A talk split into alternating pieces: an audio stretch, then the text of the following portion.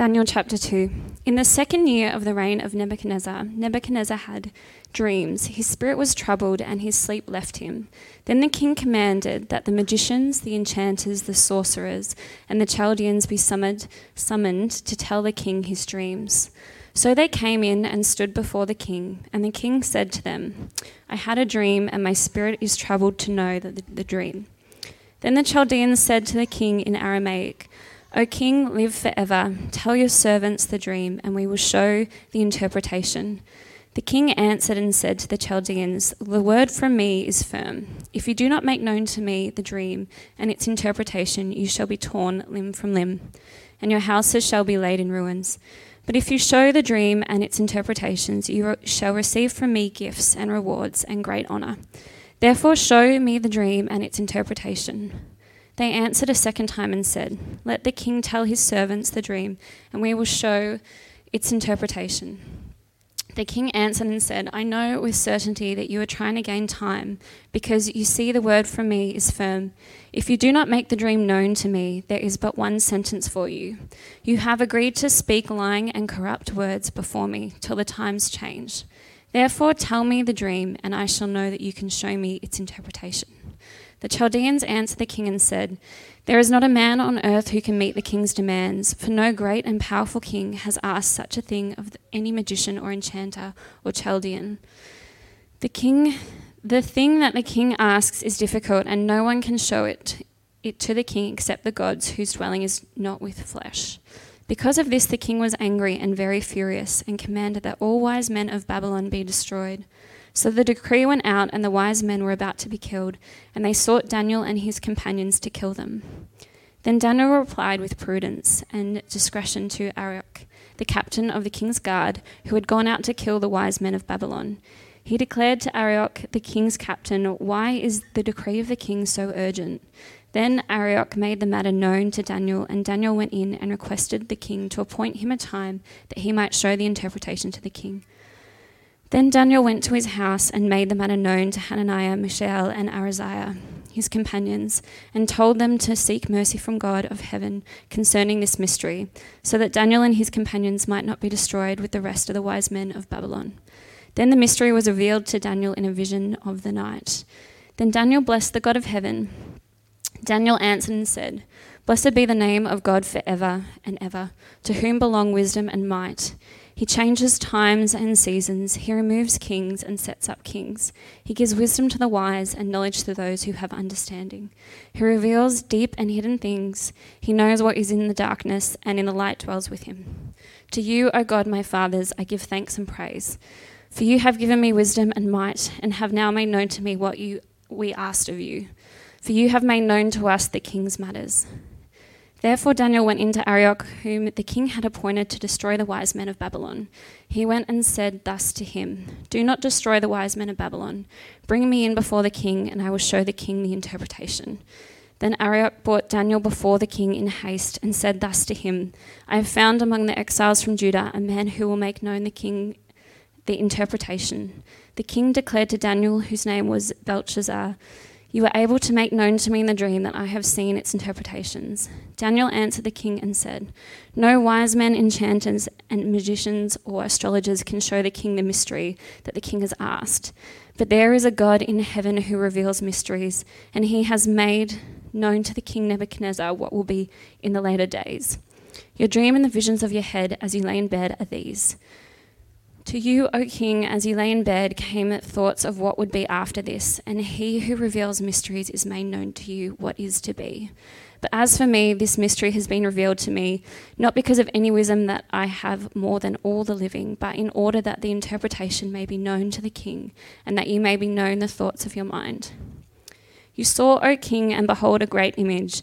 The image, mighty and of exceeding brightness, stood before you, and its appearance was frightening. The head of this image was of fine gold, its chest and the arms of silver, its middle and thighs of bronze, its legs of iron, its feet partly of iron and partly of clay. As he looked, a stone was cut out by no human hand and struck the image on its feet of iron and clay and broke them into pieces. Then the iron, the clay, the bronze, the silver, and the gold all together were broken into pieces and became like chaff of the summer threshing floors, and the wind carried them away so that not a trace of them could be found. But the stone that struck the image became a great mountain and filled the whole earth. This was the dream. Now we would tell the king its interpretation. You, O king, the king of kings, to whom the God of heaven has given the kingdom, the power, and the might, and the glory, and into whose hand he has given wherever they dwell, the children of man, the beasts of the field, the birds of the heavens, making you rule over them all. You are the head of gold. Another kingdom inferior to you shall arise after you, and yet a third kingdom of bronze, which shall rule over all the earth. And there shall be a fourth kingdom, strong as iron, because iron breaks to pieces and shatters all things. And like iron that crushes, it shall break and crush all these. And you saw the feet and toes partly of potter's clay and partly of iron. It shall be a divided kingdom. But some of the firmness of iron shall be in it, just as you saw iron mixed with the soft clay. And as the toes of the feet were partly iron and partly clay, so the kingdom shall be partly strong and partly brittle. As you saw the iron mixed with soft clay, and so they will mix with one another in marriage, they will not hold together just as iron does not mix with clay. And in the days of those kings, the God of heaven will set up a kingdom that shall never be destroyed, nor shall the kingdom be left to another people. It shall break its pieces, all these kingdoms, and bring them to an end, and it shall stand forever. Just as you saw that a stone was cut from a mountain by no human hand, and that it broke into pieces iron, the bronze, the clay, the silver, and the gold. A great God has made known to the king what shall be after this. The dream is certain and its interpretation sure. Then King Nebuchadnezzar fell upon his face, paid homage to Daniel, and commanded that an offering and incense be offered up to him. The king answered and said to Daniel, Truly your God is a God of gods and Lord of kings, and the revealer of mysteries, for you have been able to reveal this mystery. Then the king gave Daniel high honours and many great gifts, and made him ruler over the whole province of Babylon, the chief prefect over all wise men of Babylon. Daniel made a request of the king, and he appointed Shadrach, Meshach, and Abednego over the affairs of the province of Babylon. But Daniel remained at the king's court. Thank you, Danny. I reckon you need a round of applause for that effort. Thank you.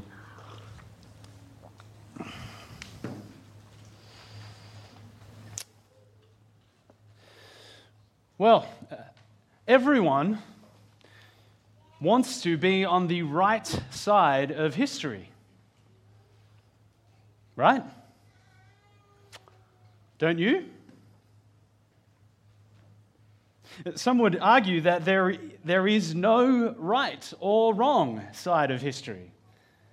There are simply winners and losers, kings and peasants, lovers and fighters, and others would say that history has uh, already proven that some were right and that some were wrong. Those who fought with Hitler, for example, in World War II, were wrong. Those who fought against him were right. Now, the point is an interesting one, I think, because it assumes two things. Firstly, that there is a right and a wrong side. And secondly, that history is leading somewhere, and its destination will ultimately reveal who was on the right side and who was on the wrong side. The idea, as you may be aware, has been powerfully used to motivate people towards certain goals and certain actions in many recent debates over the last couple of years over some uh, so, particularly social issues in Australia. The line is often used you don't want to be on the wrong side of history. You want to be on the right side of history, right? You don't want people in 50 years' time looking back on your life and saying, well, yep, he, she was on the wrong side. But the problem is, how do you know which side is the right side? And how can you possibly discern whether what you are doing today is on the right side or on the wrong side of history? You see, our viewpoint is too limited. We can't see into the future. We also often look back into the past with distorted lenses. And our own frailty and our immersion in our own culture. That old line of, you know, a goldfish doesn't know what water is because it's just breathing it. Our, uh, the fact that we are so immersed in our time and our space makes our judgment in the present moment too unreliable. We need a viewpoint that is certain. We need one that is sure.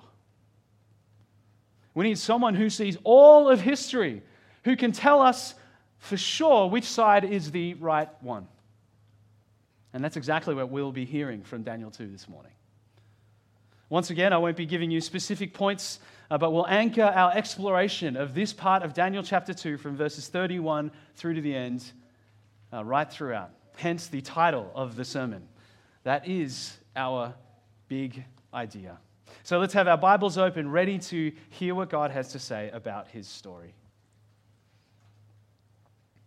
As we uh, read again this morning, and as you might remember from last week, we are at the point in the story where uh, just after Nebuchadnezzar has demanded that his magicians and his Chaldeans and his experts in oneiromancy, in dream interpretation, not only tell him the interpretation of his dream, but tell him what the dream was itself. And when they failed to be able to do so, he sent out an order for their mass execution, which included Daniel and his three friends. But Daniel got a meeting with the king and asked him to delay so that he could deliver the interpretation. And he then went to his three friends, Hananiah, Mishael, and Azariah, and asked them to plead with them, plead with him for mercy from God. And God mercifully reveals to him the dream, and Daniel goes into the king's court to announce to him that only, only the God who reveals mysteries could give the king what he demanded. And where we pick it up here is Daniel revealing the dream and giving the interpretation, beginning at verse 31. You saw, O king, and behold, a great image. This image, mighty and of exceeding brightness, stood before you, and its appearance was frightening. I've pointed out a couple of times in our different sermon series that often in the Bible, the word behold is there to make you sit up and pay attention. Even though this is not how we would naturally talk today, I, I have, don't remember the last time somebody said to me, Behold! Uh, we still get a sense of it, right? And so, right at the beginning here, we're supposed to get a sense of how truly great this image is. Behold, a great image. An image in this dream uh, is, is basically a statue. And from Daniel's description further on, we see how great it truly is. When was the last time you remember seeing something that was worthy of a behold? When was the last time you stood in awe of something magnificent? The most recent time for me was probably when we were in Washington, D.C. a couple of years ago. As a family, we rode down to the Washington Monument, which is affectionately known by my children as the pencil. There's a, there's a picture of it with Zai really enjoying it. He was, he was so in awe of the monument that he fell asleep. It wasn't uh, necessarily the structure itself for me that I was in awe of. I mean, it certainly is an impressive structure, but by today's standards, it's, it's nowhere near the, the tallest building in the world. But what impressed me was that this thing was built in the 1800s. And so, long before we had the kinds of technology that we have today in order to construct the things we have, like combustion engines and cranes and advanced architecture, that sort of thing, imagine seeing this monument at the time that it was built. And in fact, when it was built, it was the tallest structure in the world for several years until the French decided they had to beat the Americans and they built the Eiffel Tower. This is the kind of awe that the image in Nebuchadnezzar's dream evoked. A great image, so great, of exceeding brightness that its appearance was frightening. Given that we know what the image represents, frightening is an appropriate description. the power and the greatness of earthly kings and kingdoms can be frightening. They were frightening then, and they are frightening today. Are you ever frightened of the global superpowers of our day?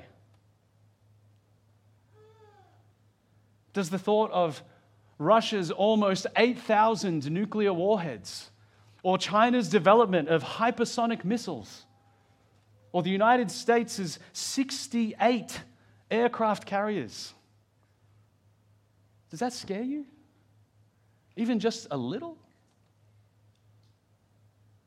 It's sobering to think that there is enough firepower in the world to wipe out so much of the planet and its population if not all of it.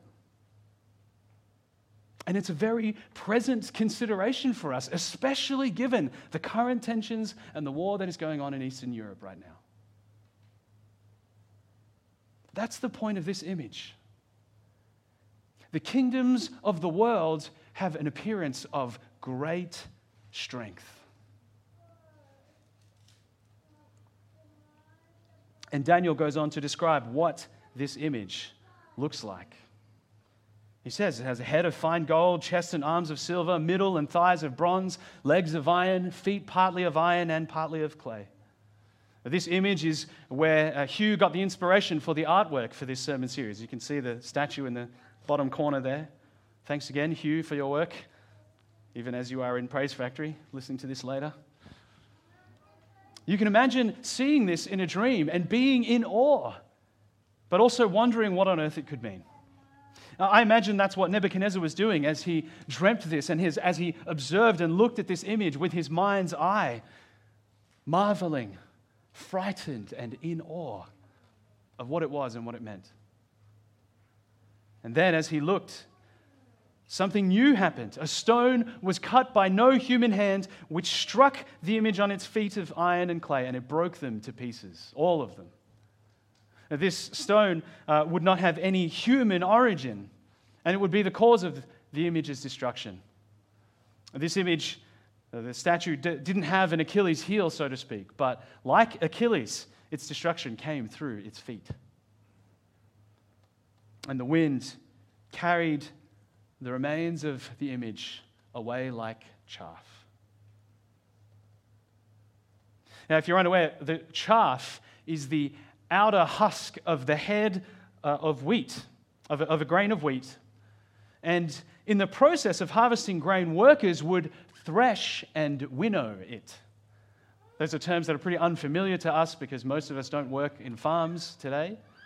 But threshing is the process of separating the wheat from the chaff by beating the grain with something or getting animals to walk on it. Or, in, as you can see in, the, in this picture, having an animal walk over it with a threshing sledge. The idea is that that process separates the head of grain from the outer husk of the chaff. And you usually did this on, you guessed it, a threshing floor, hence the name. And winnowing is the process of throwing up the heads of grain once you've done this and letting the wind blow away that outer husk because the chaff is lighter than the head of grain. Sometimes you did this with a fork, and that's why you also may have heard of a winnowing fork. Here is uh, some, I can't remember where I got that from. He might be in somewhere in Africa. But some, in some cult, uh, nations, this is still done. This is still the process of harvesting grain. And this is a picture that is used many times in the Old Testament and is often to describe God's judgment. John the Baptist also uses this picture in Matthew 3:12, referring to God's, uh, God's winnowing fork and the threshing floor. Now, you can see why this is such an appropriate picture for that. Blowing away that which is useless and, and ready for judgment, and even burning it up while retaining that which is valuable. And the imagery has the same meaning here in Daniel 2, verse 35. With all the other parts of the image the gold, the silver, the bronze, bronze, the iron, the clay they are broken into pieces and they become like chaff blown away so that not even a trace, not even a trace of them can be found. That is complete and total destruction. You can imagine how Jews living in exile in Babylon, having been defeated, having their nation completely overwhelmed, overpowered, and reading this would have felt about seeing that picture. Jeremiah 13 24 talks about how God's judgment on them, on the Israelites themselves, led to them being scattered like chaff. And so, when that very same imagery is being used to describe the, the judgment on the king that currently has them in exile, well, you can imagine the, the joy and the freedom that that would have brought to them. Especially as they experienced persecution. By no means would this Babylonian exile be the end of Israel's persecution. The next kingdoms would treat them terribly, some even worse than what they experienced here in Babylon. And yet, here they can find comfort in knowing that the judge of all the earth will ultimately rule and reign, and that justice would be done. Jeremiah himself reminds Israel in Jeremiah 25 12 that God would do this. He would bring his judgment on Babylon for making Israel's land an everlasting waste. So, brothers and sisters, do you have a confidence and a security in God, knowing that He will do what is right and just in the end? Do you have confidence that at the end of the story, all earthly kingdoms will pass away like chaff in the wind to the point where there will be no trace of them? That fact is as sure as Nebuchadnezzar's dream and its interpretation. And we turn to his, the interpretation of it now in verse 36. This was the dream. Now we will tell the king its interpretation. Daniel gave Nebuchadnezzar the interpretation. And now we here today hear the interpretation of the interpretation. Now, and even though I make that point a little bit tongue in cheek, I, I am making a point by saying that. See, perhaps you've been a Christian for a while and you know that this chapter in particular of, of, the book of Daniel and his interpretation of the dream has lots of different interpretations today. Let me say here at the outset that not all interpretations are created equal. And let me tell you what I mean. You see, Daniel's interpretation of Nebuchadnezzar's dream is not up for debate. And that's because Daniel's interpretation of the dream is just as God given as the dream itself. God gave Nebuchadnezzar the dream, and he gave Daniel the interpretation of that dream. He's not just saying what, what he thinks about the dream. Daniel's not just saying, oh, here's an idea. This is a side note, if you've seen the musical Joseph and the Technicolor Dreamcoat, where they basically remove God from the entire thing, there's a moment in, in which Joseph kind of thinks about the dream and goes, ah, oh, here's what I think it means. That's not what we're talking about. Daniel was given the interpretation by God. And as we saw last week, God revealed the meaning, the mystery of the dream to Daniel. I was listening to an interview this week with a guy named Brian Keating, who's a professor of physics at the University of California. And he said that in the universe, as somebody who deals with a lot of this kind of exploration, there are mysteries and there are puzzles.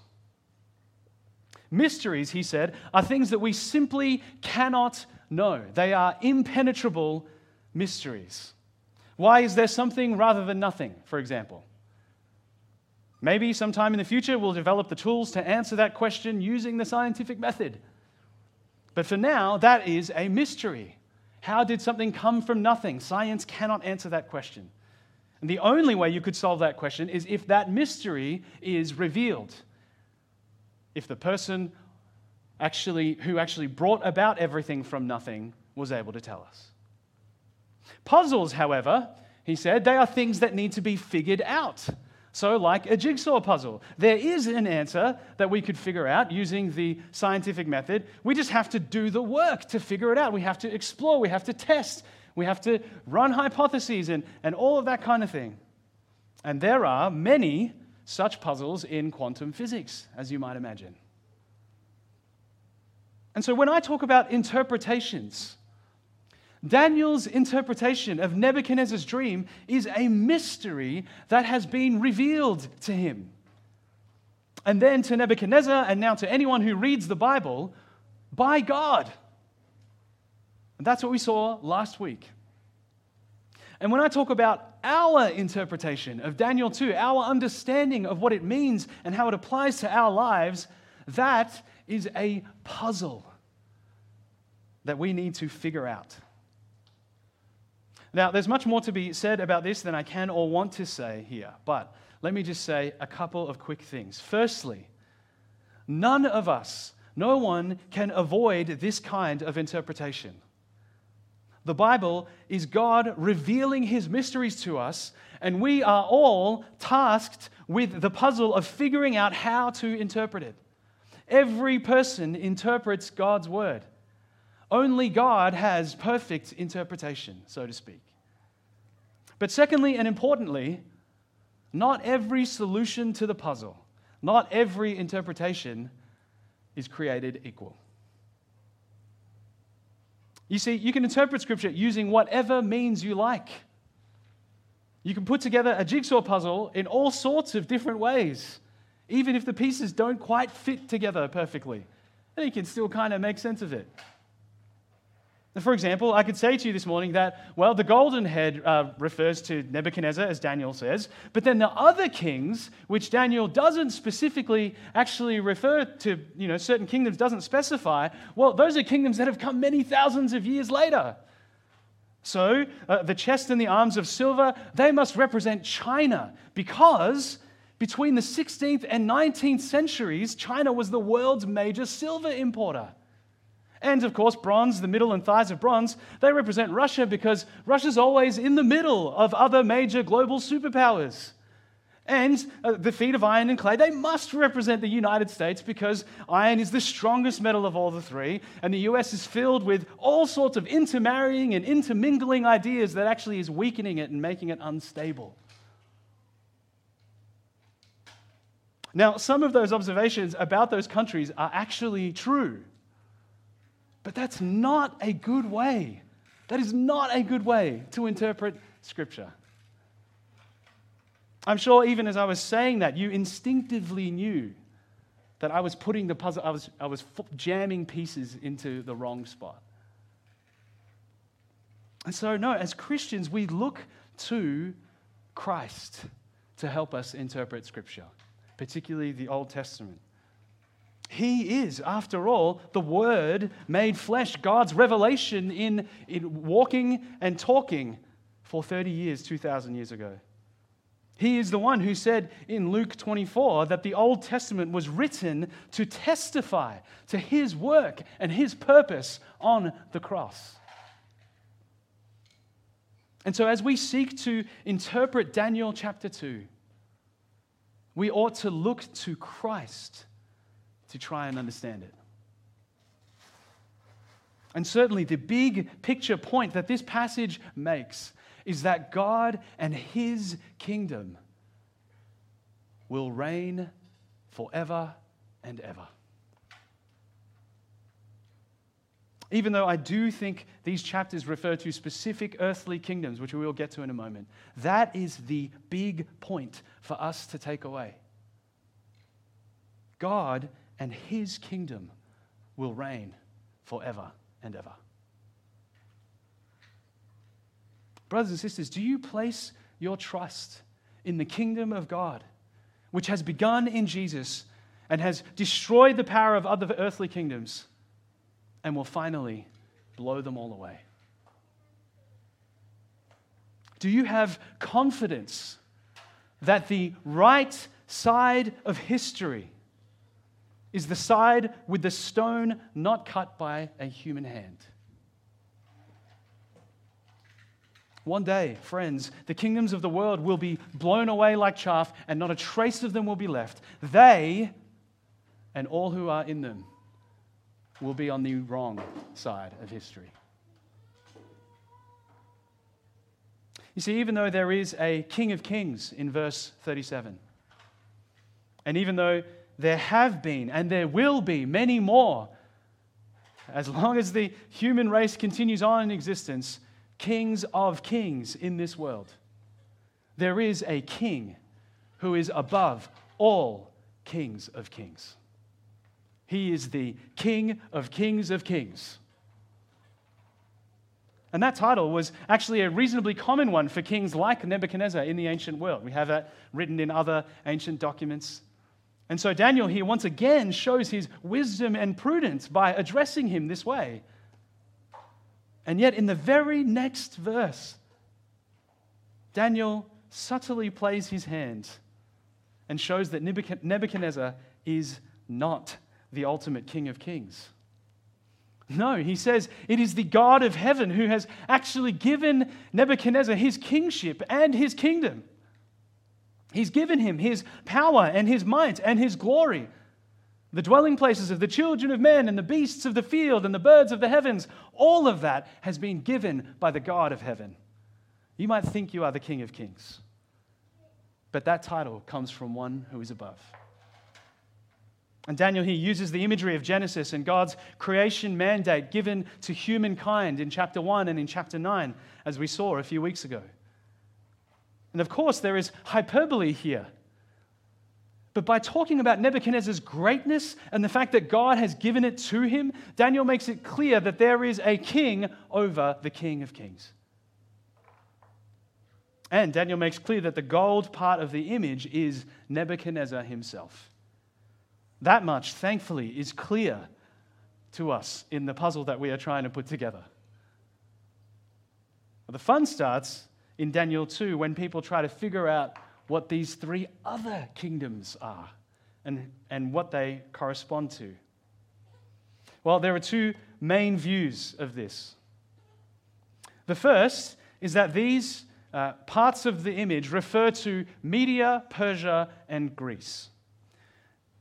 As you can see there, um, with the corresponding pictures, nice little rock at the end there for Christ. Uh, the dates giving you a rough idea of when these kingdoms uh, came to ascendancy and became global superpowers. In general, the people who interpret Daniel 2 in this way believe that the book of Daniel was written long after these, the time that these events were supposed to have happened. So they say that the incredible accuracy of Daniel's predictions, especially later on in the book, in chapter 11 in particular, they could not possibly have been written in the 6th century BC. Therefore, Daniel has been written by somebody who was alive in the second century BC after all of this has happened, and this person wrote as though they lived in the second century BC, pretending that they were writing as this character named Daniel. And so, the reason they interpret these kingdoms to be these four in particular not just in chapter 2, but also later in Daniel, is because they assume that the author must be talking about kingdoms that have already passed, events that have already happened. This interpretation was first suggested by a philosopher and, a, and, an opponent of Christianity named Porphyry in the third century AD. And that, this view has actually grown in popularity in recent times to the point where it is assumed by most critical scholars today. This view has significant theological problems, especially given that Jesus himself believed that Daniel uh, was the author of this book and that he was a real historical figure. You read that in Matthew 24 15. But aside from theological reasons, I don't find this interpretation convincing because the book of Daniel itself was already considered to be scripture by the Jews around the same time it was supposed to have been written. So, in the second century BC, uh, there was already widespread acceptance of Daniel as scripture and of its historicity. So it's extremely unlikely that such acceptance of a book could happen so quickly or happen at around the same time. Now, there's much more to be said about that. If you're interested, please feel free to ask me a question about it later or ask in question time if you like. The second view which is the one I hold, understands these three kingdoms to be that of Medo Persia and of Greece and Rome. So you can see why those who hold the former view uh, of when Daniel was written can't have this view because Rome came after the second century BC. Uh, Medo Persia here, they are taken as one kingdom because Media ended up being under Persian rule and they never fully conquered Babylon. Now, this was, this interpretation, view number two, as you can see, this was the common view throughout the church's history. And one of the main reasons I hold this view is because I think chapters 7 and 8, which we will get to, describe the same kingdoms that are referred to here in chapter 2. And in both of those, the second kingdom is described as being made up of two parts Daniel chapter 7, verse 5, and chapter 8, verse 3. And in chapter 7, it is described as a bear with one side raised up. And then chapter 8 describes it as a ram with two horns, one higher than the other. And chapter 8 then goes on to say that this ram is Media and Persia. And The horns represent the kings. And so chapter 8 describes it as one kingdom with two kings. And chapter 8 also goes on to talk of the next kingdom as being Greece. And the final kingdom, one of iron and clay, is the final one that sees the coming of the rock. It is strong but also compromised by mixed marriage. And so, given that Jesus arrives in the time of the Roman Empire, and given that the Roman Empire was incredibly multicultural, that seems to make perfect sense to me. Again, more to say about that. Feel free to ask any questions a bit later. But even as I've just explained that, let me remind you once again.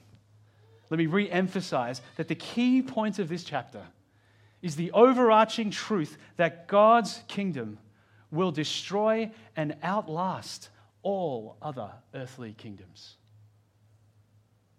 It's important that we don't miss the forest for the trees. And as I said, I think this is where a lot of people often run, run aground. We get so caught up trying to figure out these little details and miss the big point. And here is the point of the forest in verse 44. In those in the days of those kings, the God of heaven will set up a kingdom that shall never be destroyed, nor shall the kingdom be left to another people. God will set up a kingdom that shall never be destroyed we stood in awe of the image, in awe of the greatness of the kingdoms of the earth. Do you stand in awe of this? Do you stand in awe of a kingdom that will never be destroyed? A kingdom that shall bring to an end all the kingdoms of the earth. A kingdom that will stand forever a kingdom that would eventually begin in Christ. The one that he would announce is at hand at the beginning of his ministry. The kingdom that he would talk about and teach on throughout his ministry with many parables and pictures, that is the kingdom that has been established by the hand of God. Well, listen to verse 45 in Daniel 2. Just as you saw that the stone was cut from a mountain by no human hand, it broke in pieces the iron, bronze, clay, silver, and gold. And going back in verse 35, the stone that struck the image and became a great mountain and filled the whole earth.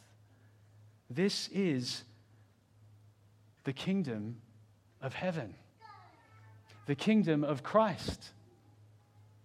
The kingdom which begins small, but it grows and grows and grows till it fills the entire earth. Does that sound familiar?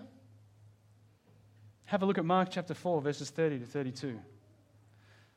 And Jesus said, With what can we compare the kingdom of God? Or what parable shall we use for it? It is like a grain of mustard seed, which, when sown on the ground, is the smallest of all the seeds on earth. Yet when it is sown, it grows up and becomes larger than all the garden plants and puts out large branches so that the birds of the air can make nests in its shade.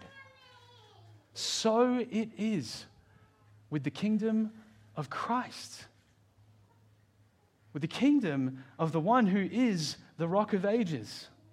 It began so small that it looked like it was finished before it even began. Its founder was crucified under Pontius Pilate. But what they didn't realize was that their evil actions, the ones who called for Jesus' execution, would be used by God to accomplish the greatest good.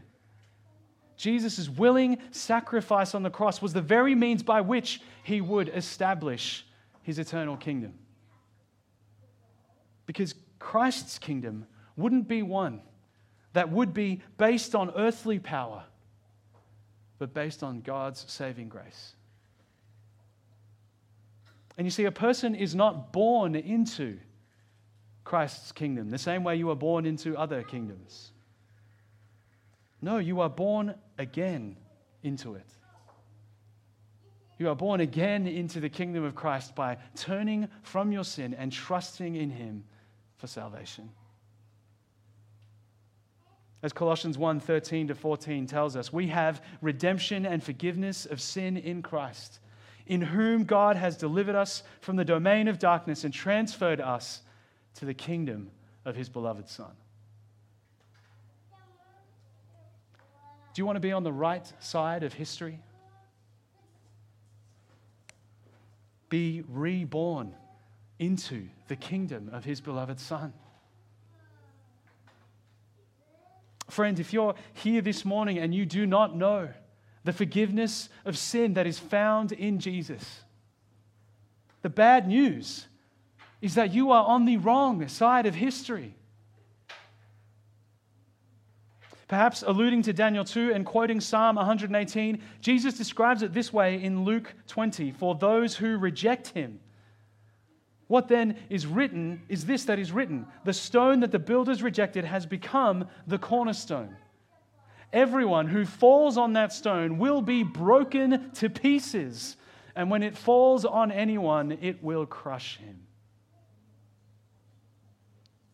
Those who reject Jesus, the cornerstone, will be broken to pieces and crushed.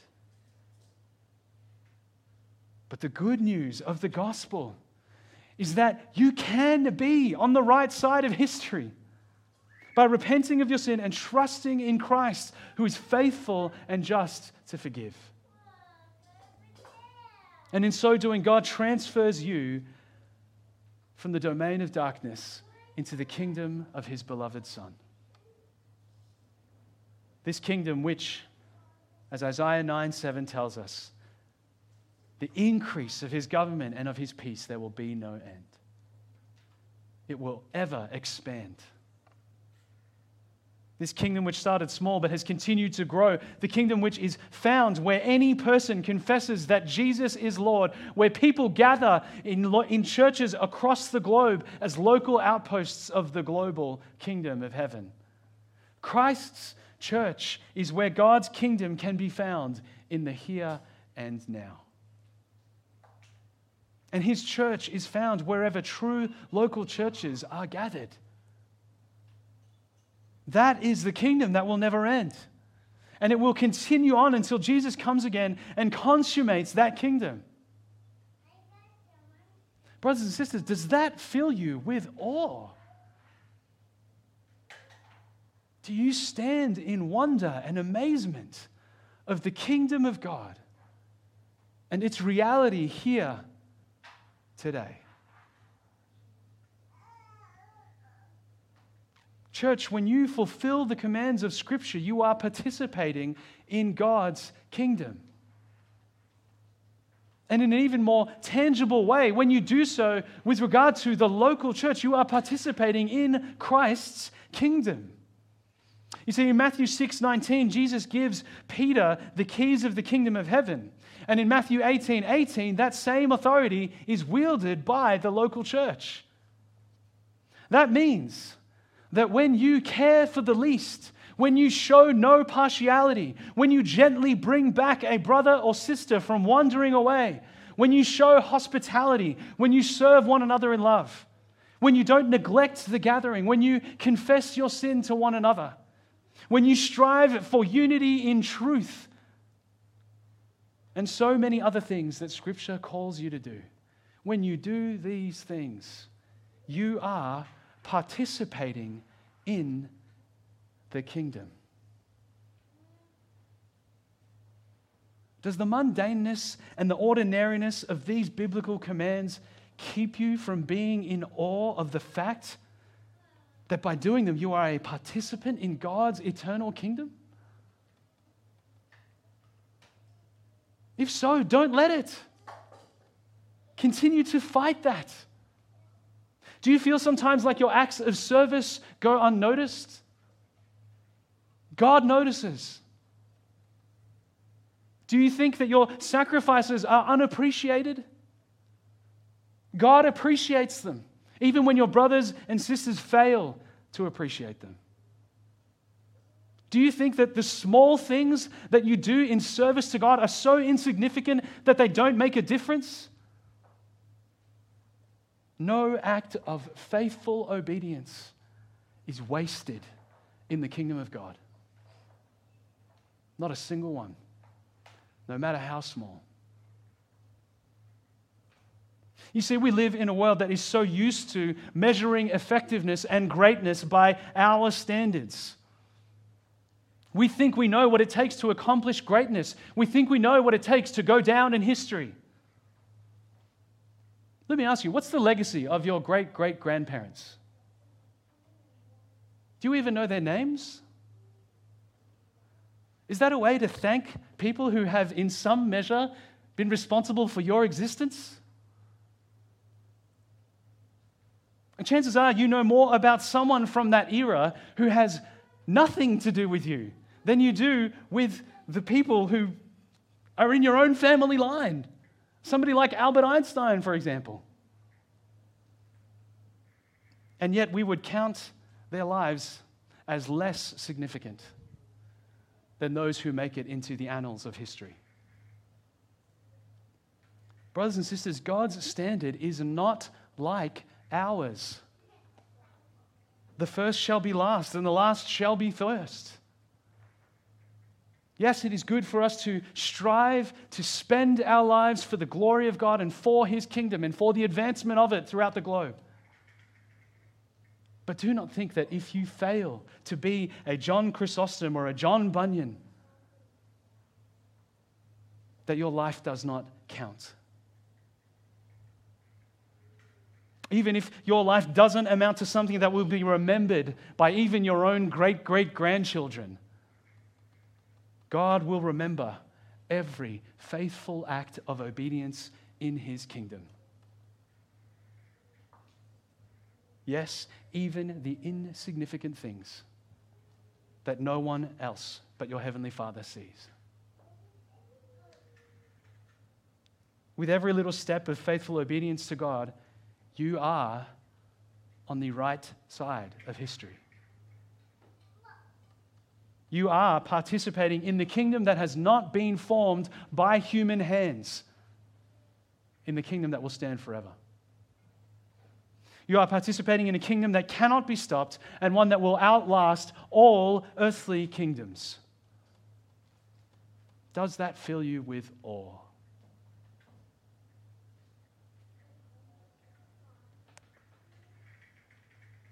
As I heard theologian Bruce Milne say in a sermon once, you cannot stop the church of God. Throughout the church's life, plenty have tried to stop it. The Roman Empire tried, especially under Nero in the first century and Diocletian in the third century. Various religious groups and, and religious empires throughout history have, have tried. Liberal theologians since the 18th century have tried. Militant atheists, atheists in recent decades have tried. But you cannot stop the church of God. Why? Because God has decreed it and declared it. In verse 45, the dream is certain and its interpretation sure. It is a fact of history, both past, present, and future. And it is a fact that is as certain as the sky is blue. How will you respond to this truth? How will you respond to that fact? We know how Nebuchadnezzar responds. Recognizing that Daniel was able to rightly tell him the dream, he knew that he could trust the interpretation. And it seems here like there is a real step towards the true God. He does say, after all, that Daniel's God is God of gods and Lord of kings and a revealer of mysteries. He rightly identifies that. But do you notice how somebody who worships many gods, somebody also known as a polytheist, could still say something like that?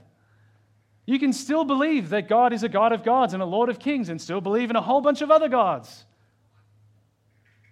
Not only that, but all the attention is on Daniel. Daniel is the one to whom Nebuchadnezzar pays homage to and offers up incense to. And so Nebuchadnezzar here recognizes something true in what has just happened and in what he has heard. But he's not quite there yet. And that is evidenced in next week's chapter. The very first verse tells you that he has not fully come to God. Brothers and sisters, how have you responded to all the mysteries that God has revealed in His Word? And how does your life change because of the certainty of it? Nebuchadnezzar, as we saw, he had a big emotional response. Many today have the same big emotional response when they hear the good news of the gospel. But as we will see next week, Nebuchadnezzar's heart had not changed. His life, his actions, his decisions didn't show somebody who had been truly humbled before the God of gods and the Lord of kings. And the kingdom of God, that's just talk.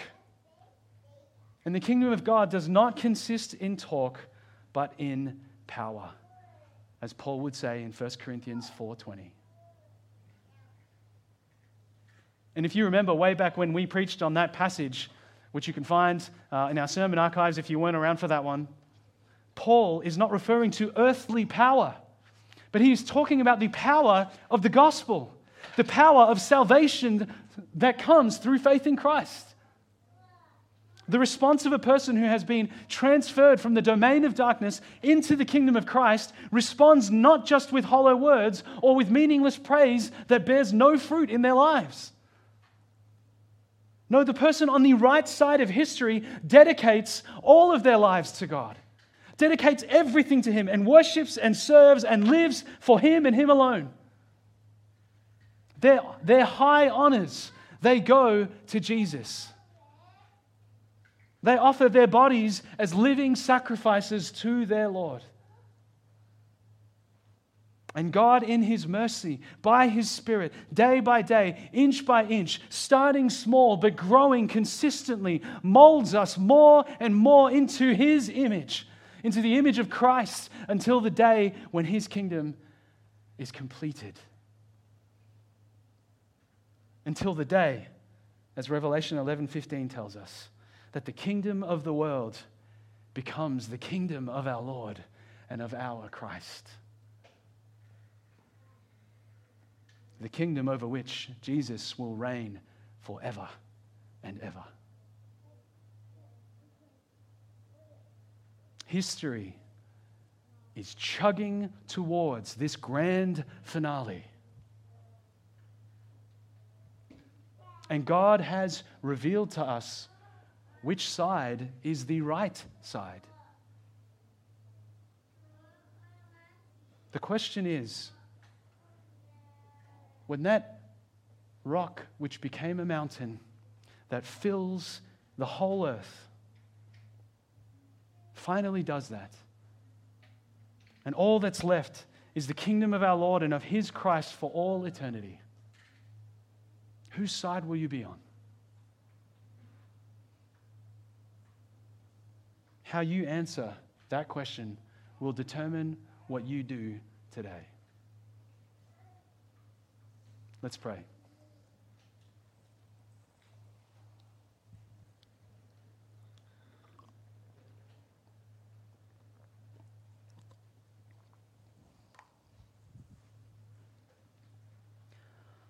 Our Heavenly Father, the King of all kings, our Lord Jesus Christ, the one who sits on the throne. Lord, we give you all the praise and all the honor and all the glory. And we recognize that more often than not, we fear things other than you. Father, may we be in awe of your kingdom, in awe of the fact that by your wondrous grace you have brought us into it through Christ our Lord and Savior. And may we live knowing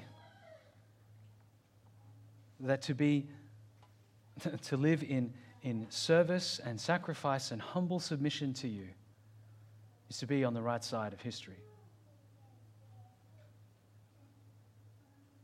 Father, may you keep impressing that truth into our hearts such that we may live accordingly. In Jesus' name. Amen.